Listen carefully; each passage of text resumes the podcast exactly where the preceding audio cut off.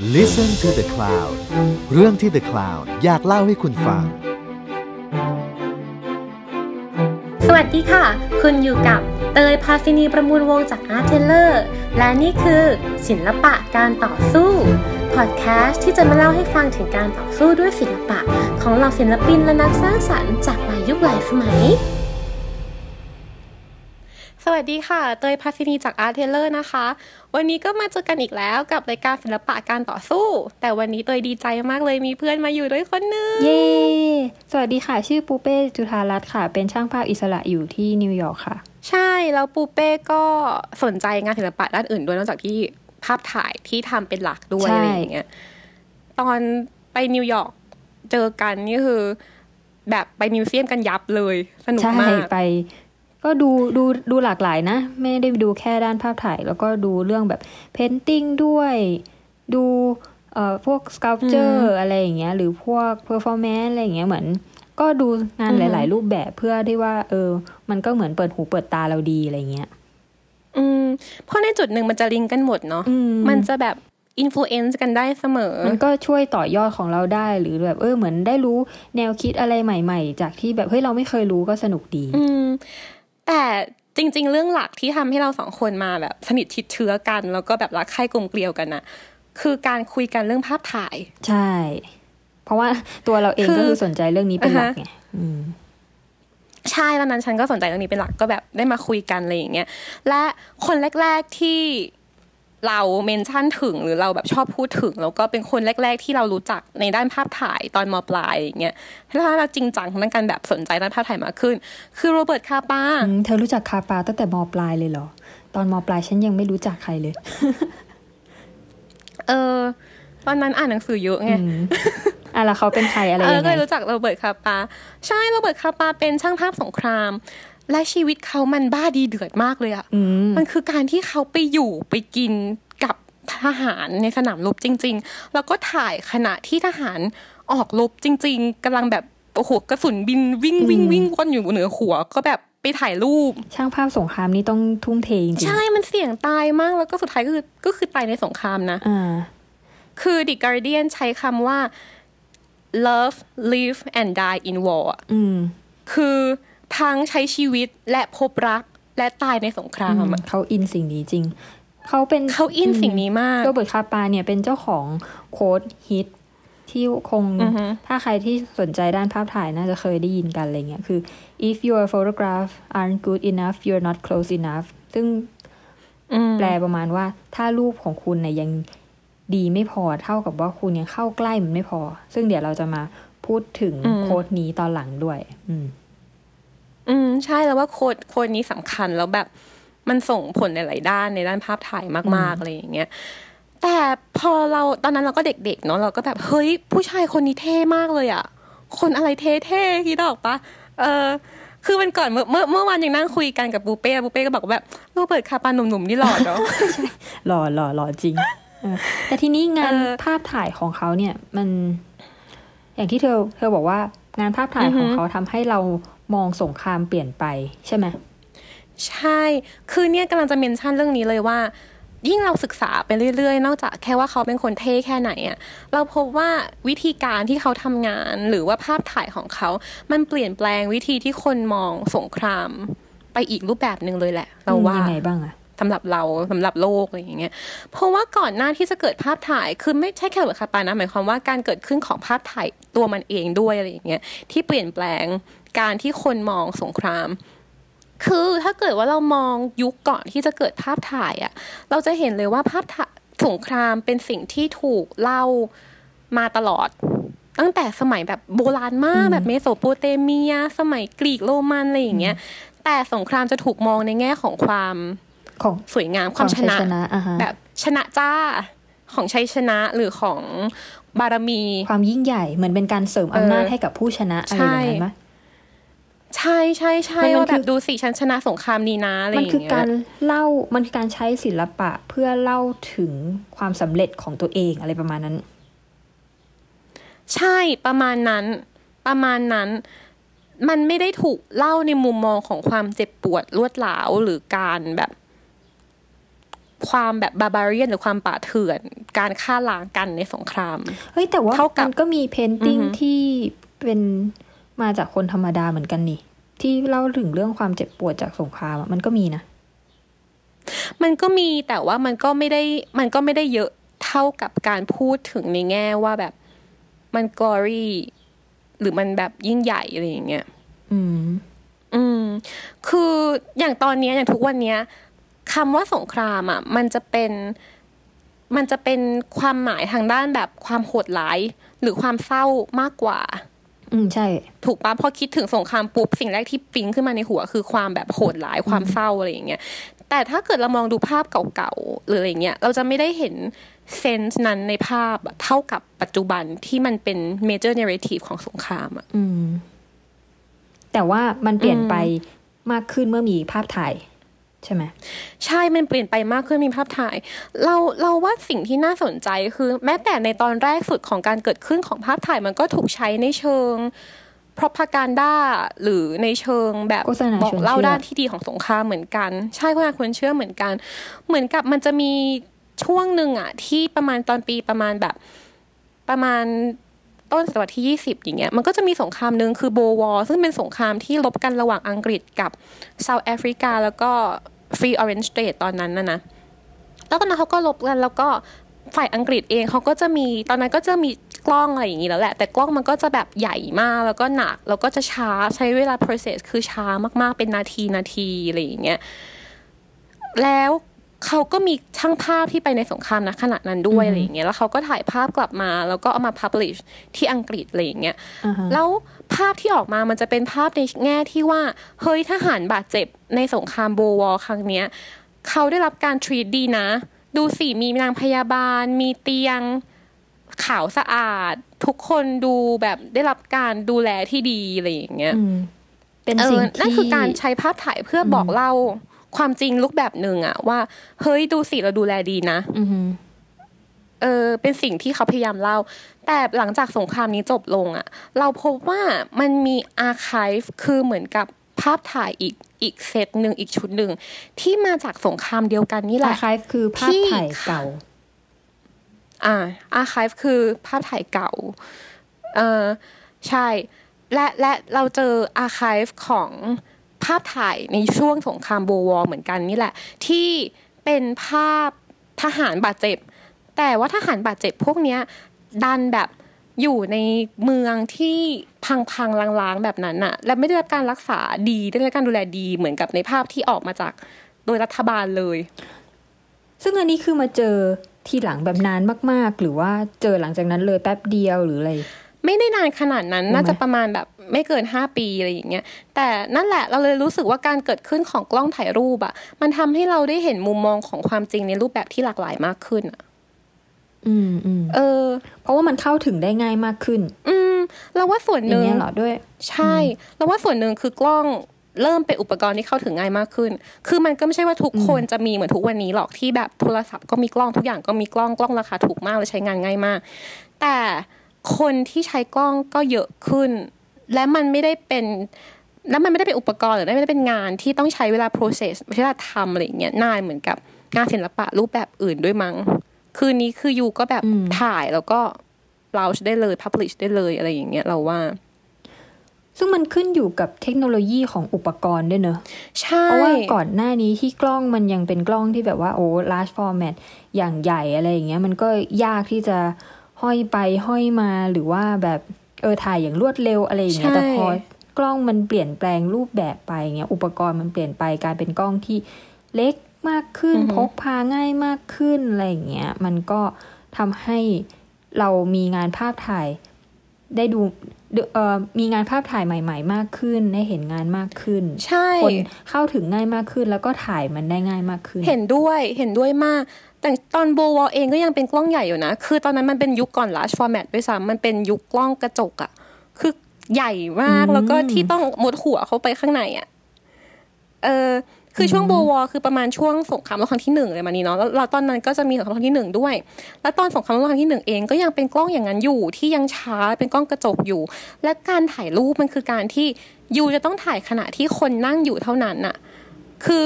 ภาพที่ออกมาจากสงครามมันเลยจะเป็นภาพนายพลที่นั่งอยู่บนเก้าอี้สนาม หรือเป็นภาพคนกำลังซ้อมยิงปืนหรือว่าซ้อมแบบเหมือนกับอะทำท่าลบให้หน่อยอะไรอย่างเงี้ยแล้วถ่ายออกมา อืม แต่อย่างที่เธอเมนชั่นเป๊ะเลยคือ การเกิดขึ้นของกล้องเทคโนโลยีกล้องที่มันเร็วมากขึ้นมันอืมเบามากขึ้นพกสะดวกมากขึ้นอะ มันเกิดขึ้นช่วงประมาณ Spanish War หรือประมาณปีแบบหนึ่งเก้าสามสิบกว่าหนึ่งเก้าสามศูนย์ทศวรรษพวกเนี้ย และการเกิดขึ้นของ Spanish War นี่แหละที่มันทำให้เกิดคนแรกที่เราพูดถึงคนแรกเลยคือโรเบิร์ตคาปาขึ้นมาที่เขาไปถ่ายในสงคราม Spanish War แล้วมันทำให้เกิดแบบรูปแบบภาพถ่ายแบบนั้นอะที่มันเข้าใกล้ได้มากขึ้นอะแล้วมันแบบไปรบกับทหารได้จริง ๆ เพราะไม่งั้นแกจะแบกกล้องกระจกไปยังไงมันใหญ่แล้วมันเทอะทะแกตายก่อนไหม โรเบิร์ตคาปาเขาก็จะมี the gang ของเขาใช่ไหมสามคน ใช่ก็คือแก๊งของเขาจะมีสามคน ก็คือคนแรกคือเขาเองโรเบิร์ตคาปาใช่ปะแล้วคนที่สองคือเกอร์ดาเทโรเกอร์ดาเทโรนี่คือตอนแรกก็เป็นเพื่อนกันแหละอะไรอย่างเงี้ยแล้วตอนหลังๆก็ชอบกันรักกันเป็นแฟนกัน แล้วก็คนที่สามคือเดวิดซิมัวเดวิดชิมซิมัวใช่ไหมแล้วสิ่งที่น่าสนใจคือสามคนนี้เจอกันที่ปารีสแต่ทั้งสามคนน่ะ เป็นคน outcast หรือเป็นคนนอกหมดเลย คืออย่างโรเบิร์ตคาปามาจากเป็นฮังเป็นการีเป็นคนนอกอะไร เป็นคนนอกของสังคมอะ เป็นคนที่ไม่ใช่เป็นแบบ เป็นคนที่ได้รับการยอมรับ แบบอันดับหนึ่งในสังคมขนาดนั้นอะอ๋อไม่ใช่มันมันไม่ใช่ชนชั้นที่มีอำนาจอะไรขนาดนั้นใช่ไหมใช่ใช่ก็เป็นคนชนใช่คนเป็นคนทั่วเป็นไปอย่างงี้ working class ประมาณอย่างนั้นมากกว่า หรืออะไรอย่างนี้มากกว่า เป็นคนทั่วไป อืม อย่างอย่างโรเบิร์ตคาปาเขามาจากฮังการี เป็นคนยิวฮังการี เกิร์ดาเทโรก็เป็นคนยิวเยอรมันอย่างเงี้ย แล้วก็แล้วก็เดวิดซิมัวเป็นคนโปแลนด์ อืมอืมอย่างจริงแต่ทั้งสามอะฮะคนเนี้ยอืมใช่แต่เขามาทั้งสามคนนี้มีจุดเด่นร่วมกันคือเป็นคนบ้าพลังนะคะ เออ เขาเป็นคนบ้าพลังมาก และนั่นแหละคือเขาก็ได้เจอกันที่ปารีสแล้วก็สนิทกัน และสงครามแรกที่เขาไปถ่ายด้วยกันสามคนน่ะ คือตอน Spanish War หรือประมาณตอนนั้นเป็นสงครามกลางเมืองสเปนที่กินเวลาระหว่างประมาณปี1936ถึง1938เออเอาจริง ๆ มันต้องเป็นคนบ้าขนาดไหนวะที่แบบว่า แก สิ่งที่เราจะทำอะ คือไปถ่ายรูปสงครามกันเถอะอะไรอย่างเงี้ยโอ้โหเออ อย่างโหดสิ่งหนึ่งที่น่าสนใจคือมีคนเคยพูดขึ้นมาว่าจริงๆจริงๆอันนี้เธอส่งให้ฉันอ่าน คือเขาพูดว่างานที่เขาถ่ายสามคนนี้ถ่ายอะ มันไม่ใช่ใน เขาไม่ได้ถ่ายด้วยความรู้สึกว่ามันเป็นงานข่าวรุนแรงเท่ากับความรู้สึกว่าเขา anti fascist เหมือนกันอะ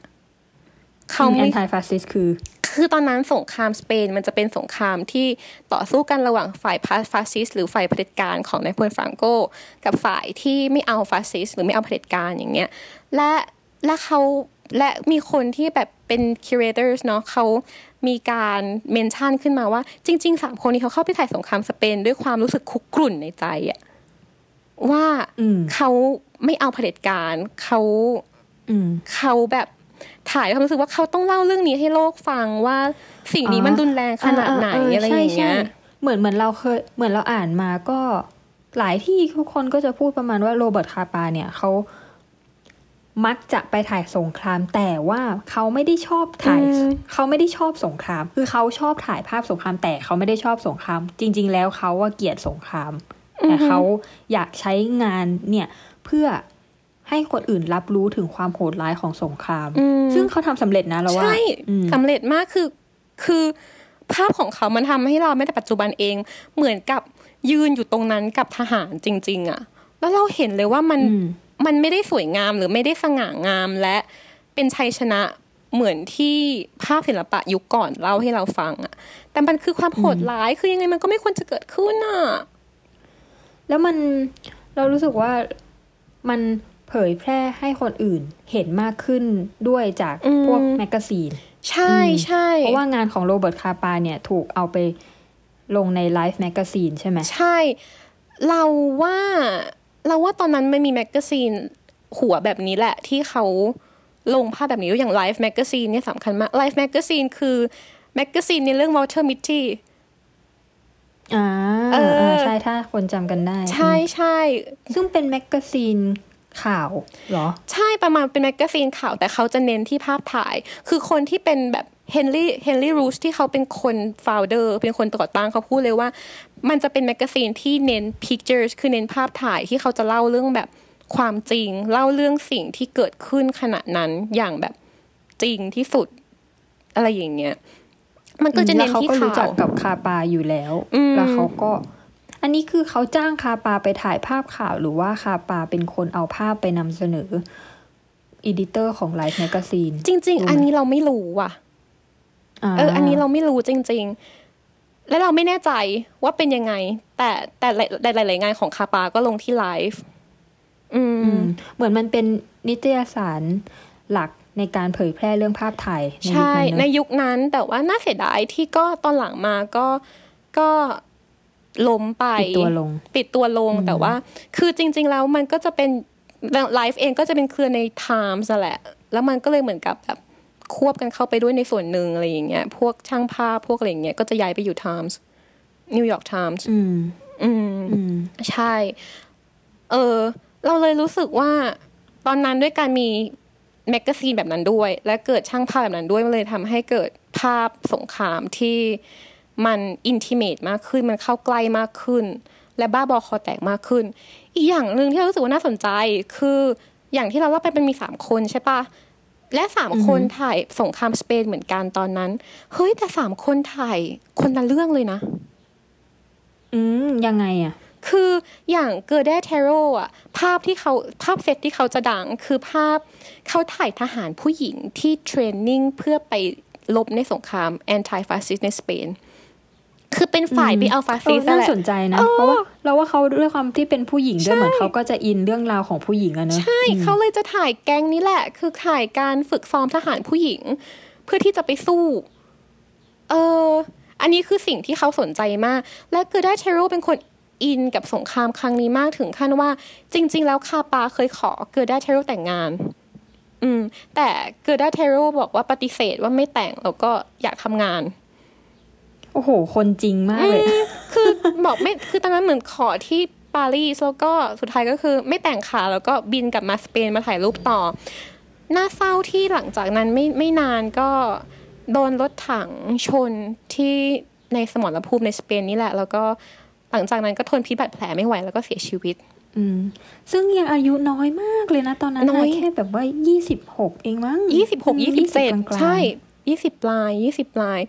หรือในหรือนี่คือเกอร์ดาเทโรใช่ไหมที่เขาจะถ่ายแนวนี้แนวแบบพูดถึงแบบสงครามในแง่ของผู้หญิงด้วยหรืออะไรอย่างเงี้ยในแง่ของการฝึกซ้อมทหารด้วยอะไรอย่างเงี้ยคนที่สองคือโรเบิร์ตคาปาโรเบิร์ตคาปานี่ก็จะมาแนวบู๊ล้างผลาญอะคือคือก็เหมือนภาพของเขาสายแหละลุยสายลุยอะไรอย่างเงี้ยหรือภาพที่ดังของเขาก็จะเป็นภาพ falling soldier ที่เขาถ่ายที่สงครามสเปนที่เป็นภาพผู้ชายกำลังเหมือนล้มอะ เหมือนกับโดนกระสุน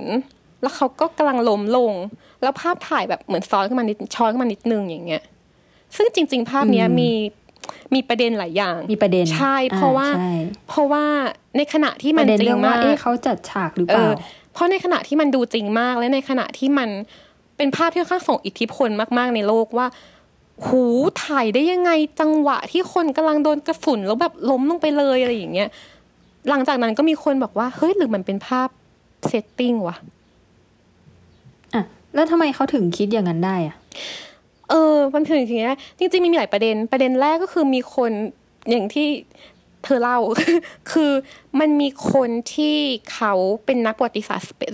เป็นนักประวัติศาสตร์สเปน แล้วเขาไปแทร็กเลยว่าเฮ้ยที่ที่คาปาถ่ายอะคือที่ไหน แล้วเขาบอกว่าอืมจริง ๆ พื้นที่ตรงนั้นมันไม่ได้มีสมรภูมินี่หว่า ไม่เคยมีคนโดนยิงตรงนั้นนี่หว่าอืม เออ แล้วเขาก็ไปถามชาวบ้านแถวนั้น ว่าแบบ เออ มีคนเคยโดนยิงไหมตอนสงครามสเปนชาวบ้านก็บอกอืมไม่มีนะ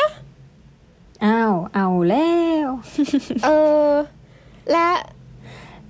และเราว่าอีกอย่างหนึ่งที่ภาพและอีนี้กมีปัญหาอีกเรื่องหนึ่งอ่าฮะอ่าฮะอีกเรื่องหนึ่งอ่าคืออ่าใช่ใช่เอ้ยเธอพูดก่อีอนกเรื่องหนึ่งคือ เราอีกเรื่องหนึ่งที่ทำให้มันเป็นประเด็น แล้วมันก็ยังตอนอันนี้ก็ยังเป็นประเด็นที่ยังถกเถียงกันอยู่นะ ทุกวันนี้ก็คือยังหาคำตอบไม่ได้ว่าตกลงเอ๊ะภาพนี้จริงไม่จริงเซตไม่เซตอะไรอย่างเงี้ยแต่ว่าที่มันยังเป็นประเด็นที่ไม่หายเนี่ย เพราะว่ามันยังไม่เจอ negative จริงไงใช่ มันยังไม่ใช่ negative จริง คือภาพที่เราเห็นอยู่ทุกวันเนี้ย negative คือออฮะ negative คือฟิล์มจริง เหมือนภาพ original เออจริง ๆ ที่ถูกบันทึกในฟิล์มอะอืมใช่ใช่ negative คือเหมือนเวลาเราไปล้างฟิล์มแล้วมันจะมีอีแผ่นแผ่นๆมาให้เราอะ แผ่นแผ่นๆที่แบบสามสิบหกภาพมีอะไรบ้างอะที่เราถ่ายถ่ายๆกันมาบ้างอันนั้นคือ negative และและเนกาทีฟสำคัญ เพราะว่ามันจะทำให้เราเห็นว่าช่างภาพถ่ายอะไรมาก่อนรูป รูปเด่นรูปนั้น และเกิดเหตุการณ์อะไรขึ้น และทุกวันนี้เนกาทีฟยังสำคัญ เพราะว่ามันทำให้เราเห็นว่าช่างภาพถ่ายยังไง มีวิธีแบบถ่ายยังไงมันใช้ศึกษาได้อะไรอย่างเงี้ยเออนั่นคือเนกาทีฟ ใช่มันยังไม่เจอเน็กและภาพที่เราเห็นทุกวันเนี้ยที่เราเห็นอยู่ในสื่อทั่วไป มันเป็นภาพที่มาจากวินเทจปรินท์คือเหมือนกับเรามีคนที่เป็นแบบนักประวัติศาสตร์อย่างเงี้ยไปสแกนภาพนี้มาจากการปรินท์ครั้งแรกใน magazine หรือว่าที่มันเคยถูกพิมพ์เป็นภาพถ่าย แล้วเอามาสแกน แต่ว่า negative จริง ๆอะไม่เจอไม่มีหาไม่เจอืมซึ่งประมาณเมื่อสิบปีที่แล้วประมาณปีสองพันเก้ามันไปเจออีก archive หนึ่งของคาปาที่ชื่อว่า Mexican Suitcase เฮ้ยซึ่งอันนี้เป็นประเด็นเหมือนกัน แต่เดี๋ยวค่อยมาเล่าในอนาคตเลยค่อยว่ากัน Mexican Suitcase ซึ่งเป็นอะตลกอีกแล้ว ชื่อ Mexican Suitcase แต่เป็น negative ของช่วงมาถ่ายที่ Spanish War อืมเออแต่แต่ว่ามันมีการเดินทางที่ยาวนานมากผ่านใช่นู่นผ่านนี่มันก็เลยลงเอยมาที่อยู่ที่ชื่อว่า Mex- เม็กซิกันสูตรเคสใช่เพราะตอนนั้นประวัติของมันอ่าฮะเดี๋ยวเราอาจจะมาพูดทีหลัง ใช่ใช่แต่ก็หมายว่ามันก็เดินทางกันอย่างยาวนานหนีสงครามสงครามตอนนั้นนาซีมายึดอะไรอย่างเงี้ยแล้วสุดท้ายก็คือมาอยู่ที่เม็กซิกันอยู่ในเม็กซิโกซิตี้ก็เลยที่ Mexican Suitcase แต่มันคือ negative ของ Spanish War และคนก็นึกว่าแบบ เฮ้ยมันต้องมีภาพ negative ของ Falling Soldier แน่เลยอะมันของคาปามันของสามคนเนี้ยในในในอีก archive อันเนี้ย ปรากฏก็ยังไม่มี archive ที่เป็น negative ของคาปาภาพเนี้ยที่เจอใน archive นี้ คือสุดท้ายตอนนี้ก็ยังไม่เจอว่า negative อยู่ไหน อืม ซึ่งก็เลยอืมมันก็เลยเป็นปัญหาถกเถียงกันจนใช่ถึงตอนนี้ อืม ถ้าไปลอง search ดูศึกษาดูก็จะเจอการถกเถียงกัน ใช่ หรือจริง ๆ มีอีกภาพหนึ่งของคาปาที่คนก็เถียงกันว่าแบบ เอ๊ะ ปลอมหรือเปล่า ปลอมหรือเปล่า คือวันดีเดย์ อือหืออืมเป็นรูปของทหารที่กำลัง ขึ้นฝั่งทหารที่นอร์มังดีอ่าขึ้นเออฝั่งนอร์มังดีที่วันดีเดย์คือวันที่สงครามจบวันสุดท้ายอะไรอย่างเงี้ยที่เผด็จศึกอะไรอย่างเงี้ย ซึ่งคาปาอยู่ตรงนั้นแล้วถ่ายอะไรอย่างเงี้ย แต่ก็มีคนมาบอกว่า เฮ้ยหแต่รือัอนนั้นคาน่ะปามันอยู่เจอคนเนละกาทีฟฝั่งจริงไง ใช่แต่มีคนบอกว่า หรือคาปาไม่ได้อยู่ฝั่งนะมาอยู่อีกฝั่งหนึ่งของหาด แล้วมันอาจจะเป็นแบบอีกสมรภูมิหนึ่งหรือเปล่าเป็นอีกที่หนึ่งหรือเปล่าอะไรอย่างเงี้ยแต่แต่นั่นแหละคือมันเถียงยากเพราะมันมีนกาทีฟจริง ใช่ อันนี้ประเด็นเออก็เลยเบาลงไป คนมัก็นก็เลเลยยเบากว่าเลิกมาเลิกไม่ค่อยเถียงกันที่รูปนี้ไปเถียงกันรูปเดิมนั่นแหเอละอรูป fall- fall- falling shoulder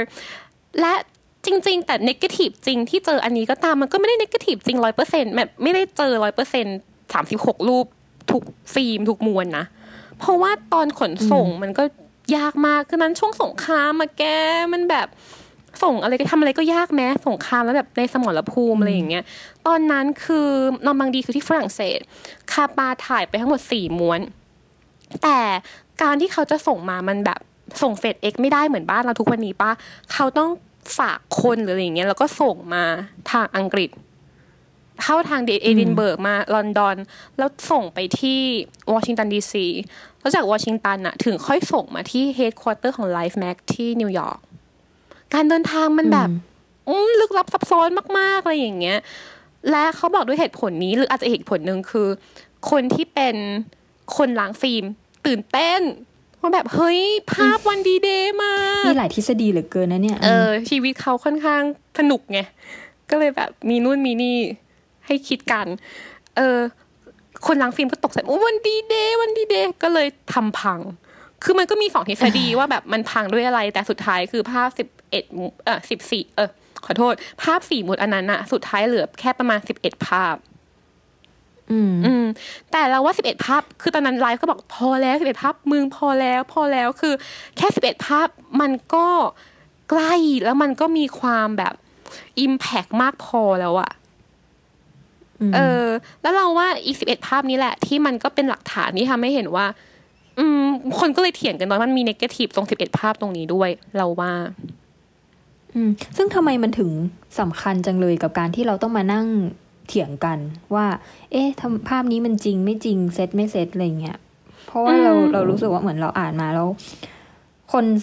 นักประวัติศาสตร์สเปนแหละ เขาบอกว่าคือมันสำคัญ เพราะว่ามันทำให้มัน มันเขียนประวัติศาสตร์ของประเทศเขาอะอือฮึว่าแบบมันมัน เพราะว่าภาพถ่ายมันเหมือน documentary photography อะมันเหมือนเราพยายามที่จะถ่ายทอดความจริงที่สุดออกมาใช่ไหมใช่ซึ่งมันก็คือเหมือนการบันทึกประวัติศาสตร์อะไรเงี้ย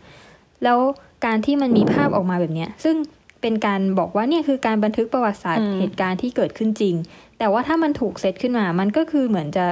บิดเบือน ตรงนั้นไปอะอืมบิดเบือนความจริงตรงนั้นไปแล้ว อันเนี้ยมันเลยเป็นประเด็นสำคัญของเขาว่าเขาต้องการที่จะเรียนรู้เขาเขาต้องการที่จะศึกษาประวัติศาสตร์ของชาติเขาจริง ๆ ที่มันไม่ได้ถูกเล่ามาจากคนอื่นที่อาจจะแบบเฮ้ยเซตขึ้นมาไม่เออเสร็จขึ้นมา อะไรแบบนั้น เราเราเห็นด้วยกับนักบริษัทคนนั้น แล้วเราเราเราอยากเสริมประเด็นที่ว่า เรารู้สึกว่ามันจำเป็นต้องจริงในภาพด็อกิเมน a r y หรือภาพวอลฟ o โ o กราฟีนะเพราะว่าประเด็นสำคัญของมันอะแก่นของการถ่ายภาพสงครามหรือการถ่ายภาพสารคดีอะคือการถ่ายทอดความจริงปะอืมมันคือเราก็เชื่ออย่างแก่นของมันเหมือนน่ะคนที่ทำงานก็มีเขาเรียกว่าอะไรอะมีจริยธรรมตรงนั้นอยู่อะอืมมันคือการที่เราถ่ายทอดความจริงออกมาให้กับ คนอื่นได้เห็นนะแล้วถ้าเกิดว่าเราถ่ายทอดสิ่งที่ไม่จริงออกมา มันมันก็บิดแก่นของมันไปเลยปะ มันก็บิดบิดสิ่งที่เป็นความสำคัญที่สุดของมันไปเลยอะอืมสำหรับเรานะ ใช่ คือสำหรับเราวะภาพวันดีเดย์ไม่ใช่ภาพที่สวยที่สุดแบบโอ้โหชัตเตอร์เป๊ะ เพราะไม่เป๊ะจะบ้าเหรอคิดเอาไหมหรือแบบเกรนละเอียดมากอะไรอย่างเงี้ย แต่มันมีคุณค่าเพราะมันจริง และมันเป็นการถ่ายทอดความจริงที่ที่จริงใจมากๆอะที่เสียงเป็นเสียงตายมากๆก็เลยรู้สึกว่าความจริงยังเป็นสิ่งที่สำคัญอยู่ในการเล่าภาพเหล่านี้เนี่ยที่ที่ว่าทำไมคนถึงมีปัญหากันจังว่าแบบ ภาพนี้จริงไม่จริงอะไรอย่างเงี้ยนะในภาพถ่ายด็อกิเมน a r y หรือภาพวอลฟ o โ o กราฟีอืม ใช่ อีกคนหนึ่งเราจะลืมไม่ได้ก็คือเดวิดชิมซีมัวร์ เออจริง ๆ เราเรามีสเอาใหม่สองคนแรกใช่ไหมคนแรกคือโรเบิร์ตคาปาคาปาเขาจะบ้าบอคอแตกเนี่ยบ้าดีเดือดอย่างนี้เลยสองคือเกด a เทโรเกด a เทโรก็จะ Gerda Taro อืมใช่เขาก็จะแนวนั้น แนวแนวแบบถ่ายการฝึกซ้อมทหารถ่ายชีวิตผู้หญิงทหารทหารผู้หญิงอะไรอย่างเงี้ยอืมเดวิดซิมัวเขา ถ่ายชีวิตที่ถูกผลกระทบจากสงคราม เออ เขาถ่ายแบบความลำบากของคนที่แบบอยู่ในสงครามแล้วแบบกระทบจากสงครามไม่มีข้าวกินหรือโดนระเบิดหรือแบบบ้านพังหรืออะไรอย่างนั้นน่ะ ความโหดร้ายของมันที่กระทบสู่คน innocent people อะอืมเราเลยรู้สึกไงว่าสามคนเนี้ย เป็นสามคนที่เข้าไปในสงครามเดียวกัน แต่เล่าสงครามด้วยคนละมุมมอง และมันทำให้เราเห็นสงครามกลมมากขึ้นอะหลายมุมมองมากขึ้นอะอืมอืมซึ่งจริง ๆ สิ่งเนี้ย มันเคยถูกอธิบายด้วยช่างภาพยุคหลังจากสามคนนี้นะ ชื่อแอบบาสอัชชา ซึ่งเขาเป็นช่างภาพแบบตอนหลังเขาก็ถ่ายอย่างอื่นด้วยแหละ แต่ว่าเริ่มแรกเดิมทีเขาเริ่มเป็นช่างภาพชื่อดังมาจากการถ่ายภาพสงครามกลางเมืองอิหร่าน ซึ่งเป็นบ้านเกิดของเขาเองช่วงประมาณปี 60-70 สิ่งหนึ่งที่เขาพูดคือเขาบอกว่า สงครามไม่ใช่แค่เรื่องของสนามรบ สงครามเป็นเรื่องที่ซับซ้อนไปกว่านั้น มันคือเรื่องของผลกระทบ มันคือเรื่องของชีวิตผู้คนที่เปลี่ยนแปลงไป และความโหดร้ายที่เกิดขึ้นในขณะนั้นด้วย เพราะฉะนั้นเราเลยรู้สึกว่าการมีขึ้นของสามคนนี้มันทำให้เราได้เห็นสงครามอย่างที่มันอย่างที่แอบบาสพูดว่ามันกลมขึ้น มันเป็นสงครามที่รอบด้านมากขึ้นน่ะ อืม ซึ่งซึ่งเรารู้สึกว่าอันเนี้ยสำคัญในฐานะช่างภาพ เหมือนอืมว่าเรา มุมมองของเราอะอือหืออืมสำคัญ แล้วแล้วมันจะทำให้เหมือนเราจะเห็นว่า เออ เราสนใจอะไรอืมในเหตุการณ์นี้อืมใช่ ใช่ และเราเราเลยรู้สึกว่านั่นแหละภาพสามคนนี้พอมันออกมาข้างนอกปุ๊บ แล้วคนที่ไม่อยู่ตรงนั้นมาเห็นปุ๊บมัน มันช็อกในความจริงที่เกิดขึ้น แล้วมันได้เห็นสงครามในแง่มุมของความโหดร้ายมากขึ้นอะไรอย่างเงี้ยแล้วเราว่าแนวทางพวกเนี้ยมันก็ถูกใช้ต่อมาในแล้วนั่นคือสเปนเนาะแล้วหลังจากนั้นก็เป็นสงครามครั้งที่สองก็ยังเป็นคาปาก็ไปถ่ายอะไรอย่างเงี้ยหรือหรือหรือเดวิดซิมัวก็ตอนนั้นก็ถ่ายด้วยแล้วก็ถ่ายของยูนิเซฟด้วยหลังจากนั้นอะไรอย่างเงี้ยใช่แล้วแล้วมันก็เป็นแนวทางอย่างนี้แหละแล้วคนอื่นหลังจากนั้นมาก็คงถ่ายด้วย เซนส์แบบเนี้ยของความที่เราพยายามถ่ายทอดความจริงที่อยู่ตรงหน้าออกมาให้ได้มากที่สุดอะเออเราเราสงสัยนิดนึงอะอยากชวนคุยนิดนึงได้อะรู้สึกว่าอยากรู้ทำไมการทำไมการที่เราเห็นภาพความโหดร้ายของสงคราม ความน่ากลัวของสงคราม มันถึงได้สร้างแรงบันดาลใจ ให้ให้ช่างภาพยุคหลังๆอะทำไมทำไมกลายเป็นว่าคนคนนี้ที่เนี่ยถ่ายความน่ากลัวอือฮึถ่ายความโหดร้ายอะแต่ว่า คนดันรู้สึกว่าแบบเฮ้ย สิ่งเนี้ยมันสร้างแรงบันดาลใจให้เขาอะแปลกไหมเรารู้สึกว่าสิ่งที่ เรารู้สึกว่าสิ่งที่กระทบจิตใจของคนน่ะ มันคือความรู้สึกรุนแรงบางอย่าง คืออืม whatsoever อะไรก็ได้ อย่างเช่นรู้สึก อย่างมีงานงานหนึ่งที่เรากับเธอชอบมากชื่อว่า Family Imprint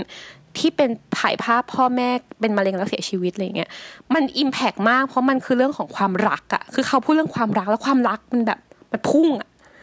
เราเลยรู้สึกแล้วว่ามันจริงด้วยปะมันจริงไงมันจริงแล้วมันเป็นพุ่งอะไอ้ความรู้สึกมันพุ่งอะเราเลยรู้สึกว่าภาพสงครามอย่างที่เธอบอกว่ามันโหดร้ายมากมันแบบโอ้โห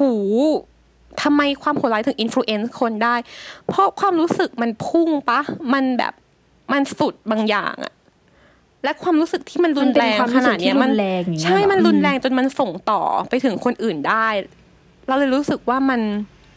มันเลยสร้างแรงบันดาลใจได้มากอะ อืม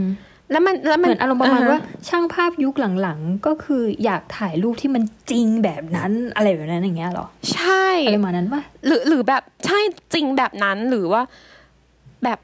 ใกล้ชิดแบบนั้นใกล้แบบนั้น ให้ความรู้สึกที่ทำให้คนที่เห็นภาพนั้นรู้สึก อย่างที่เขาเคยรู้สึกกับภาพแบบนั้นน่ะ ที่มันรุนแรงมากๆอะอืมที่มันเป็นความรู้สึกรุนแรงข้างในอะอือฮึอืมพอพูดเรื่องใกล้ชิดอะก็นึกถึงโค้ดชื่อดังของเขาที่เราพูดไปตอนแรก ว่าแบบเออ ถ้ารูปของคุณยังดีไม่พอแสดงว่าคุณยังเข้าใกล้ไม่พอ ซึ่งอันเนี้ยเหมือนเราอะรู้สึกว่า จริง ๆ แล้วอะคำว่าเข้าใกล้ของเขาอะอาจจะไม่ได้หมายถึงแค่ว่าเดินเข้าไปใกล้ อืม แบบ physically เออใช่ทางใช่ด้านแบร่างบว่ากายเฮ้ยอืมเออโหชิดหน้ามากเลยกล้องชิดหน้าอะไรอย่างเงี้ย มันอาจจะไม่ได้ขนาดเออหมายถึงว่าโอเคมันเป็นวิธีการหนึ่ง ที่จะทำให้ได้รูปที่ใกล้อ่าฮะแต่ว่าคำว่าใกล้ของเขาถ้าเรามานั่งคิดอีกที เราก็ไม่แน่ใจว่าเขาหมายถึงว่า เฮ้ยหรือคำว่า close อะมันแปลว่าความ ใกล้ชิดสนิทสนมกับสิ่งที่ตัวเองทำประเด็นที่ตัวเองทำคือการลงลึกไปถึงในสิ่งที่ตัวเองทำอะอืม เออ เราแล้วมันสามารถตีความแบบนั้นได้นะ เราเคยคิดคล้ายๆ เธอ และสิ่งที่เราทำคือเราพยายามนั่งหาอาร์คีฟเก่าว่าคำพูดคำเนี้ยเขาพูดครั้งแรกที่ไหนเมื่อไหร่ และในบริบทไหน อืม และหาไม่เจออ้าว เอ๊ะตกลงเขาเออพูดจริงเปล่าวะใช่เอาเอาเอาเอาแล้วเอาค่ะเอาแต่แต่คือแล้วถ้าเกิดว่าใครรู้ว่ามันอยู่ที่ไหนมาก่อนอะไรเงี้ยก็ฝากบอกมานะคะ ฝากคอมเมนต์มาก็จะไปตามหานะคะ แต่เท่าที่หามาคือเราดูฟังอาร์คีฟเก่าเยอะมากๆ ที่แบบบทสัมภาษณ์เขาหรืออะไรเงี้ยเราไม่เจอว่าคำนี้ถูก เมนชั่นขึ้นมาครั้งแรกในบทสัมภาษณ์ไหนอะไรเงี้ยเราเลยไม่รู้ว่าบริบทที่เขาพูดถึงอะเขาพูดถึงบริบทแบบไหนว่าเข้าใกล้ในแง่ที่ว่าเขาไปอยู่กินกับทหาร จนมีความใกล้ชิด และมีความอินทิเมตกับประเด็นที่เขาทำมีความใกล้กับประเด็นที่เขาทำจนเขาถ่ายทอดมันออกมาได้อย่างจริงใจ จริงๆจะจริงสุดๆมากขึ้น หรือเขาพูดในแง่ฟิสิกอลว่าเออเนี่ยภาพไม่ดีพอเดินเข้าไปใกล้ๆเดินเข้าไปใกล้ๆ และนั่นแหละเราเลยรู้สึกว่าจริง ๆ มันก็เป็นไปได้ทั้งสองอย่าง อยากเสริมนิดนึงว่าสิ่งที่เราคุยกันเนี่ยบางทีมันคือการวิเคราะห์ที่เราไม่ได้จะมาชี้นำว่าอันไหนถูก อันไหนผิดหรืออะไรอย่างเงี้ย แต่ว่าก็คือเนี่ยบางทีเราก็คุยกันว่า เอ๊ะ หรือเปล่า เอ๊ะ ยังไงนะ อะไรอย่างเงี้ย ก็จริงๆก็ร่วมพูดคุยกันได้นะ ก็ยินดีที่จะฟัง คอมเมนต์หลาย ๆ แบบเอออยากอืมอยากคุยด้วยมากจริง ๆ แล้ว อยากใช่อยากชวนเออถกว่าเบื่อเผื่อบางคนหลายคนมีประเด็นอะไรที่มันน่าสนใจหลังหลังหลังจากที่ฟังเราคุยหรืออะไรเงี้ยเพราะว่าอืมคุยต่อยอดมันเป็นเรื่องที่ดีที่เราจะแบบว่า เอ้ย ชวนคุยกันแล้วก็ตั้งคำถามต่อยอดจากสิ่งที่เราได้ยินหรือฟังอะไรมา อืมอืมใช่อยากคุยด้วยเพราะเพราะก็เหงา เออเพื่อนไม่ค่อยคบก็เหงา ใช่อืมแต่ว่ากลับไปเรื่องเดิมนิดนึง เรื่องที่เธอพูดขึ้นว่า แล้วความรู้สึกรุนแรงที่ภาพมันแบบ suffering ภาพมันพูดถึงความโหดร้ายรุนแรงแล้วแบบ suffering อะแบบเศร้าโศกเสียใจมากๆอย่างเงี้ยมันกระทบคนได้จริงๆหรออะไรอย่างเงี้ยหรือมันแบบทำไมมันกระทบคนอะไรอย่างเงี้ยเรากระทำทบให้เราสินึกเพราะถึมันงเป็นเรื่องความตายปะความตายยังไงอืมมันก็แบบเป็นเรื่อง อันนี้อันอันนี้เป็นเรื่องแบบ เอ่อที่แน่นอนที่สุดเอออย่างหนึ่งอะที่ก็คือว่าเออเกิดแก่เจ็บตายเออะออมใช่ใช่มันทำให้คนรู้สึก และมันทำให้เรานึกถึงงานงานหนึ่งชื่อว่างานงานชื่อว่า War Against War เป็นงานภาพถ่ายอ่าเป็นงานรวมภาพถ่ายนี่แหละ War Against War ที่ออกมาตอนช่วงหลังสงครามโลกครั้งที่หนึ่ง แต่ว่าของคนที่คนที่ทำชื่อว่าเอิร์นส์ฟรีดริช แต่ว่าไม่แนะนำในจริงพูดจริง ๆ ไม่แนะนำให้เซิร์ช Google เพราะว่าภาพมันน่ากลัวเหรอมากดิฉันจะ search เลยเนี่ยพูดเล่น คือภาพมันน่ากลัวมากคือคือคือเตยดูเราดูแล้วเราแบบฝันร้ายอะ่ะคือเรากลัวจริงเหรอแต่มันเป็นภาพขาวดำใช่ปะมันเป็นภาพขาวดำแล้วขาวดำยิ่งน่ากลัวปะเหรอ เออคือในตอนนั้นอย่างที่เล่าไปแหละ ว่าตอนนั้น สงครามโลกครั้งที่หนึ่งเนาะกล้องมันยังไม่ได้คอมแพกเหมือนสมัยโลกสงครามสงครามโลกครั้งที่สองแต่เขาถ่ายอีกคนเนี้ยเขาเก็บภาพหรือเขาแบบ คือเขาเก็บมาหลายสงครามด้วยไม่ใช่แค่สงครามโลกครั้งที่หนึ่งอะนะมันเป็นภาพศพคนหรือศพทหารที่โดนลูกหลงหรือที่แบบเสียในสงคราม หรือภาพทหารที่ได้รับบาดเจ็บในสงครามที่แบบเป็นผลกระทบของสงครามที่มันโหดร้ายอะ และเขาก็ใส่แคปชั่นด้วยและแคปชั่นของเขามันก็พูดในเรื่องนี้แหละว่า จริง ๆ สงครามมันป่าเถื่อนมากเลยนะแล้วเราเรามองมันเป็นเรื่องที่มันดีงามได้ยังไงวะอะไรอย่างเงี้ยและหนังสือของเขามันถูกพูดถึงและถูกอ้างอิง โดยกลุ่มคนต่อต้านสงครามในยุคนั้นและยุคต่อๆมาเยอะมากๆเหมือนกันเราเลยรู้สึกว่าภาพถ่ายที่มันโหดร้าย แสดงถึงความโหดร้ายที่เป็นจริง นี่แหละที่มัน มันทำให้เกิด movement เหล่านี้ได้มากขึ้นอะอืมอืมเออ น่าสนใจ แต่น่ากลัวจริงนะ ขอร้องแบบมันน่ากลัว เออ ใช่ อย่างอย่างซอนแท็กก็เคยพูดซูซานซอนแท็กเป็น philosopher แล้วก็เป็น art writer ที่เก่งมาก ๆ คนหนึ่งในยุค philosopher คือนักปรัชญานักปรัชญา ใช่นักปรัชญาแล้วก็เป็นช่างเอ่อแล้วก็เป็น นักเขียนที่พูดเรื่องศิลปะที่แล้วก็พูดถึงเรื่องภาพถ่ายเป็นหลักด้วยจริง ๆ แล้วนะที่เก่งมากๆในยุคสมัยของเราแต่แบบคุณแม่เขาก็เสียไปแล้วอะไรเงี้ยไม่ถึงว่าซอนแท็กเขาก็เสียไปแล้ว ซึ่งเขาพูดเรื่องนี้ด้วย เขาพูดถึงประเด็นนี้แหละ เขาพูดว่า เฮ้ย หรือเขาเขาเรสประเด็นชูประเด็นขึ้นมาว่า หรือจริง ๆ แล้วเราเกิดกระแสการต่อต้านสงครามเวียดนาม เพราะว่าในยุคสงครามเวียดนาม หรือยุคก่อนหน้านั้นที่แบบมีคาปา มีอะไรอย่างเงี้ย ภาพถ่ายสงครามมันทำให้เห็นถึงความรุนแรง และเราเห็นถึงความแบบ suffering ของมนุษย์คนอื่นอะเราเห็นถึงความโหดร้ายที่ถูกกระทำกับมนุษย์คนอื่น หรือความเจ็บปวด เออ ความเจ็บปวดของมนุษย์คนอื่น เราเลยรู้สึกว่าเราต้องหยุดความเจ็บปวดตรงนี้สิ และภาพถ่ายทำให้เราเห็นถึงความเจ็บปวดตรงนั้น เราเลยรู้สึกอะมันเลยกลายเป็นว่ามันเกิดกระแสการต่อต้านสงครามขึ้นมารุนแรงมากขึ้นในช่วงสงครามเวียดนาม ที่คนเริ่มเห็นภาพสงครามมากขึ้น และเห็นถึงความเจ็บปวดของคนอื่นมากขึ้น ผ่านภาพถ่าย อืมเฮ้ยน่าสนใจมากเลยอะสรุป แม่สรุปเออเราเราชอบอ่าน หมายถึงว่าอืมเรามีชอบมีคำถามกับตัวเองด้วยนะในฐานะช่างภาพที่ทำงานอะไรเงี้ยรู้สึกว่าเฮ้ยภาพถ่ายมันเปลี่ยนแปลงสังคมได้ จริง ๆ เหรอวะอืม เออ แล้วพอพอมาฟังอย่างเงี้ยเราก็รู้สึกว่า เออมันมันก็สร้างความเปลี่ยนแปลงได้ประมาณหนึ่งเหมือนกันนะอืมเออ ซึ่งก็ไม่แน่ใจมันเป็นคำถามที่ก็ยังถกเถียงกันอยู่จนถึงทุกวันเนี้ยว่าตกลงภาพถ่ายมันสร้างแรงกระเพื่อมหรือสร้างความเปลี่ยนแปลงได้แค่ไหน เพราะว่ามีอือฮึหลายช่างภาพหลายคนที่เราอ่านสัมภาษณ์แล้วเขาบอกว่ายูเป็นแค่ช่างภาพยูไม่เปลี่ยนยูไม่สามารถเปลี่ยนแปลงโลกได้หรอกอะไรเงี้ยแต่ก็จะมีคนเชื่อว่าเฮ้ยภาพถ่ายสามารถเปลี่ยนแปลงได้มันมีทั้งความเชื่อหลาย ๆ รูปแบบอือฮึเลยอะอืม เราแต่ส่วนตัวเรานะ เชื่อว่ามันเปลี่ยนได้อืมอืมเราเชื่อว่าภาพ เราเชื่อว่าไม่ใช่แค่ภาพถ่าย เราเชื่อว่าทุกๆอย่างที่เราตั้งใจทำออกมา เพื่อพูดถึงอะไรบางอย่าง มันสามารถเปลี่ยนแปลงสังคมหรือเปลี่ยนแปลงโลกได้ อืม อย่างภาพถ่ายอย่างเงี้ย เราก็จะเห็นเลยว่า เฮ้ย การที่มันโชว์ความโหดร้ายมากขึ้น แล้วมันทำให้เราได้เห็นถึงความเจ็บปวดของคนอื่นมากขึ้นอะ มันทำให้ทุกวันเนี้ยเรามองสงครามในมุมมองที่เรารู้สึกว่ามันเป็นสิ่งที่แบบ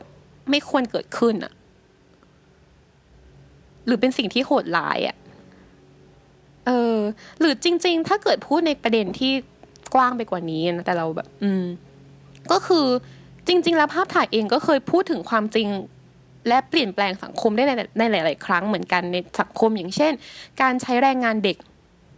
ก็เปลี่ยนแปลงด้วย movement หนึ่งมาจากเซตภาพถ่ายเหมือนกัน ซึ่งอาจจะพูดถึงในอนาคตเราจะมาคุยกันต่อ ในตอนหน้าหน้าอืมๆอืม อืม พูดถึงเรื่องภาพถ่ายแบบว่าสงครามหรืออะไรเงี้ย หรือการต่อต้านการประท้วงหรือการถ่ายความจริง มันก็ยังมาจนถึงทุกวันนี้นะ ก็คือมันอยู่ในรูปแบบของภาพข่าวอะเนอะใช่เวลาที่เราเห็นเนี่ยอย่างการประท้วงที่ฮ่องกงใช่หรือว่าเวลามีการประท้วงเกิดขึ้นอือหืออืมที่นู่นที่นี่เราก็ยังเห็นภาพเหล่านั้นอยู่และมันก็ยังสร้าง Impact สร้างแรงกระเพื่อม ให้กับคนในสังคมได้อยู่จริงอืม เราคิดแบบนั้น เราเราคิดว่า เราคิดว่าความจริงอะ เป็นสิ่งที่ส่งแรงกระเพื่อมได้เสมอ คือๆ อืมอย่างที่เราเล่าให้ฟังสามคนนั้น คือทั้งโรเบิร์ตคาปา ทั้งเกอร์เดเทโรแล้วก็ทั้งเดวิดซีมัวร์ตายในสงครามนะ คือเกอร์เดเทโรตายคนแรกอืมใช่ไหมตายตั้งแต่อายู่เด็ก ๆ หลังจากนั้นมาคาปาทั้งชีวิตถ่ายแต่สงคราม คืออคือก็มีช่วงหนึ่งที่เขากลับไปอยู่ คือเขาก็อยู่นิวยอร์กแล้วเขาก็มีฟงมีแฟนอะไรอย่างนี้แล้วก็ถ่ายในกองถ่ายแฟนเขาอีกมาเบิร์ดแมนแกเขามีแฟนเป็นดารานะคะ สมัยก่อน คนฮอตๆนะคะ นั่นแหละแต่ประเด็นคือสุดท้ายเขาก็เลือกที่จะกลับมาสู่ถ่ายภาพสงคราม และเขาตายอายุ 40 ที่สงครามอินโดไชนาสงครามอินโดจีน คนสุดท้ายก็คือเดวิดซิมัว หลังจากคาปาตายไม่นานเดวิดซิมัวไปถ่ายภาพการ